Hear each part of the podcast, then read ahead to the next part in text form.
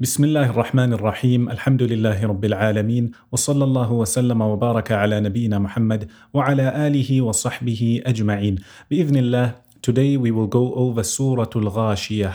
Allah Jalla wa ala begins by saying, هل أتاك حديث الغاشية O Muhammad sallallahu alayhi wasallam, has the news or has the event of Al-Ghashiyah not come to you? Al-Ghashiyah means something that engulfs, something that affects and overpowers everybody.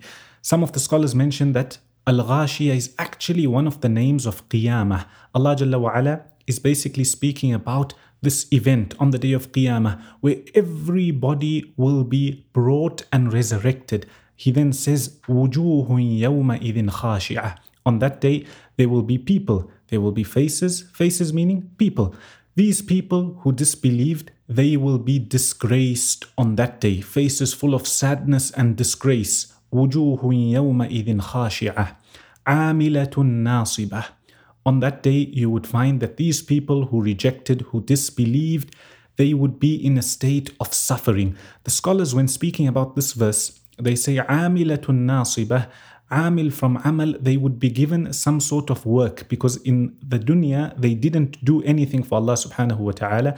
So on the day of Qiyamah, after they are put in the fire, they will be made to pull or carry or drag big, big chains and they will be unable to and they will be suffering because of that. Nasibah. Another opinion is when they were living in this world, the only deeds they carried on doing was bad and evil and they will suffer because of this on the day of Qiyamah. And yet, a third opinion is some people in this world they tried to do a lot of good deeds or they thought they were doing good, only to find on the day of Qiyamah because they didn't believe in Allah or their deeds were not carried out according to how Allah wanted them to be carried out, then all that would have been a waste of time and their deeds will be as though they didn't do anything Amilatun nasibah. Basically, they will be suffering because of the punishment on that day and in Jahannam. He then says, Tasla naran hamiyah. They will be thrown and burnt in the blazing fire.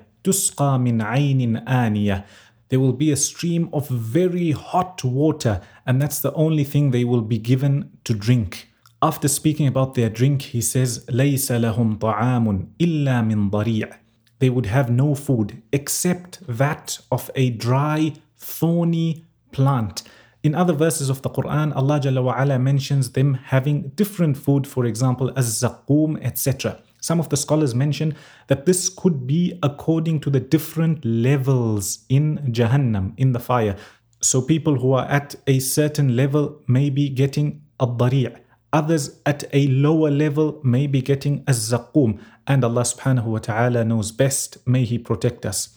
He then says, speaking about this food, لا يسمن ولا يغني من جوع. This food that's being given to them is neither nutritious, so the body doesn't benefit from it, nor does it fill one up nor does it save a person from hunger. You know, it doesn't make him full. لا يسمن ولا يغني من جوع. And this in itself is a punishment. After speaking about them, he says, وجوه يومئذ ناعمة. On that day, there will be people who will have radiant, bright, and happy faces. لسعيها راضية. Because of what they did, their sa'i in this world, their good deeds, they will see it on the day of Qiyamah and they will see their reward and they will be happy with this reward. في جنة عالية They will be in the highest parts of Jannah, paradise. لا تسمع فيها لاغية In Jannah, they will not hear anything that disturbs them. No lies, no falsehood, no vulgar words, nothing that disturbs them. فيها عين جارية In Jannah there will be many different streams and these people will be able to enjoy the bounties of Allah subhanahu wa ta'ala فيها سرر مرفوعة In Jannah for them there will be raised bedding or raised couches places where they can sit and relax وأكواب موضوعة and there will be glasses that are ready. People just have to drink from them with all the different beverages that Allah subhanahu wa ta'ala has granted them. وَنَمَارِقُ مَصْفُوفَةٌ Numruqah is like a cushion or a pillow. They will have all these pillows which are together. He then says, وَزَرَابِيُّ مَبْثُوثَةٌ Zarabi is like a mat or a carpet, and they will have all these carpets, we could say, spread out, and basically they will be in a state of comfort. Everything there for them. وَزَرَابِيُّ مَبْثُوثَ Allah Jalla wa'ala, after mentioning the punishment of those who disbelieved and then the reward of those who did good, he calls the people to ponder over a few of his signs. We should remember the people at the time were Bedouins, they lived in the desert. A lot of times Allah subhanahu wa ta'ala is calling them to ponder over what's in front of them. He then says, أَفَلَا يَنظُرُونَ إِلَى الْإِبِلِ كَيْفَ خُلِقَتْ Do they not look at these camels? Do they not ponder over the camel, how it was created? Look at how Allah subhanahu wa ta'ala created such a big beast, such a big animal, yet the smallest of children can still pull it and guide it. This camel can go through the sand, it can go through the heat. this camel gives you milk. This camel, Allah subhanahu wa ta'ala gives it the ability, bi'idhnillah, to reproduce and bring more camels for you. Do you not realize, do you not look at how it's been created? Look at how it goes days on end without water. Look at how you are able to traverse the land. So many, so many signs in this camel, in this creature of Allah subhanahu wa ta'ala. It's mentioned that Shuraih rahimahullah, after reading this verse, he would tell the people, let's go outside and look at the camels, how they were created. Hence, if a person is able to see camels, even today, if you have camels around you, go there, look at them. Allah subhanahu wa ta'ala is calling the people to ponder over these camels. Look at them, how they were created If you don't have camels by you, you can still read about it. Today we have so many resources. Look at how the camel was created. Read about it, and you will know not only in the camel, but all the creatures of Allah subhanahu wa ta'ala. You will see how magnificent and how He has created everything to perfection. He then says, وَإِلَى السَّمَاءِ كَيْفَ رُفِعَتْ And the skies above you. Look at how they've been raised. Look at how Allah subhanahu wa ta'ala created this structure. You don't see it being uneven. You don't see holes in the sky.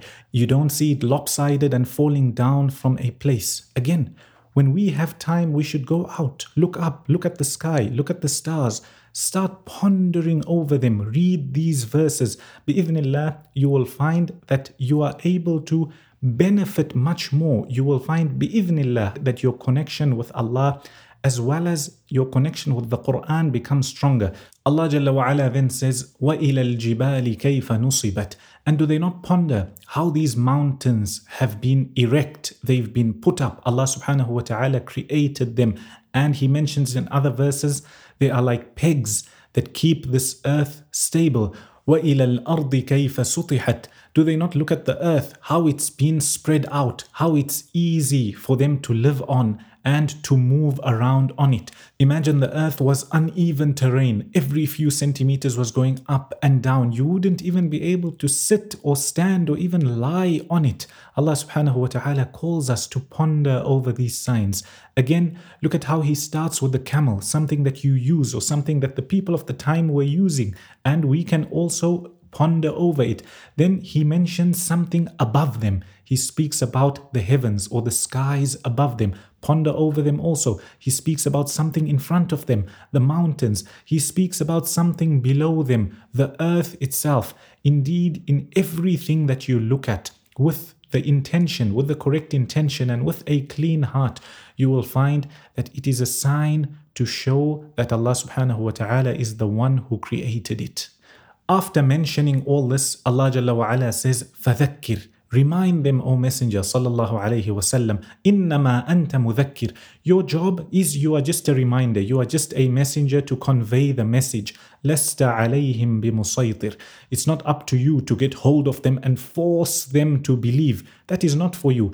إلا من تولى وكفر فيعذبه الله العذاب الأكبر. There's two ways of interpreting this verse or these two verses. The first is as for those who disbelieve, إِلَّا مَن تَوَلَّى They turn away from your message, وَكَفَرْ They disbelieve in it. فَيُعَذِّبُهُ اللَّهُ الْعَذَابَ الْأَكْبَرِ Allah Jalla wa'ala is the one who will punish them. The other way of looking at this verse is when it comes to the tadhkirah or when it comes to the reminder, yes, that still remains. However, when it comes to the next verse where Rasulullah sallallahu alaihi wasallam is told that you basically have no control over the matter, some scholars mention that yes, at the beginning of Islam, when the Muslims were troubled and they were persecuted, they were not allowed to go out and fight those who were fighting them, those who were troubling them, those who were oppressing them. They had to wait for the order to come. So some scholars mention that this verse was revealed at that time where the Muslims still had to sit back and be patient. After that, when Allah Jalla allowed them or gave them the order and said that you are allowed to now defend yourselves and take what was rightfully yours and spread the message, etc., this verse is speaking about that. So the reminder, it still remains. As for the part where he says, Lasta alayhim bimusaytir, basically you don't have a hold or a grip on them, that was before these verses were revealed. And whatever the case may be, when it comes to belief as a whole, as Allah Jalla wa'ala mentions in other verses of the Quran, no matter how much you remind somebody, if they don't want to believe, you cannot force them to believe. You know, you can take them to the water, but you can't force them to drink. So Allah Jalla wa'ala says, إلا من تولى وكفر فيعذبه الله العذاب الأكبر. He then says, إن إلينا إيابهم. Indeed, all these people, these people who rejected, and everybody in general, they will return back to Allah subhanahu wa ta'ala. ثم إن علينا حسابهم. Then we will take account of all their deeds. There is a lot that we can take from this surah. One point that stood out for me when reading through the tafsir was when it was mentioned that Shuraih rahimahullah, after reading the verse of the camels, he told the people, let's go out and see how this camel is created. So many times, yes, we say ponder and reflect over the verses, reflect over the signs of Allah subhanahu wa ta'ala. That is a general statement. What about actually looking at something, taking this verse? I think it would be a good idea for those who are able to see the camels or even to read up and go through how Allah subhanahu wa ta'ala has created it. Bi'idhnillah, that will increase your iman. As we mentioned before, because you are attributing everything to Allah alone. And He is the one who told us to reflect over these things. And you'll find that slowly as you go and as you get better at it, or as you make it a habit, every single thing that you see, you try to ponder how He created it, how its structure and system is so immaculate and so magnificent. We ask Allah subhanahu wa ta'ala to grant us all the ability to ponder over His signs and take heed, and we ask Him to make us from those who are saved from the punishment and entered into the highest parts of Jannah. Ameen. Wa sallallahu wa sallama wa baraka ala nabiyyina Muhammad wa ala alihi wa sahbihi ajma'in.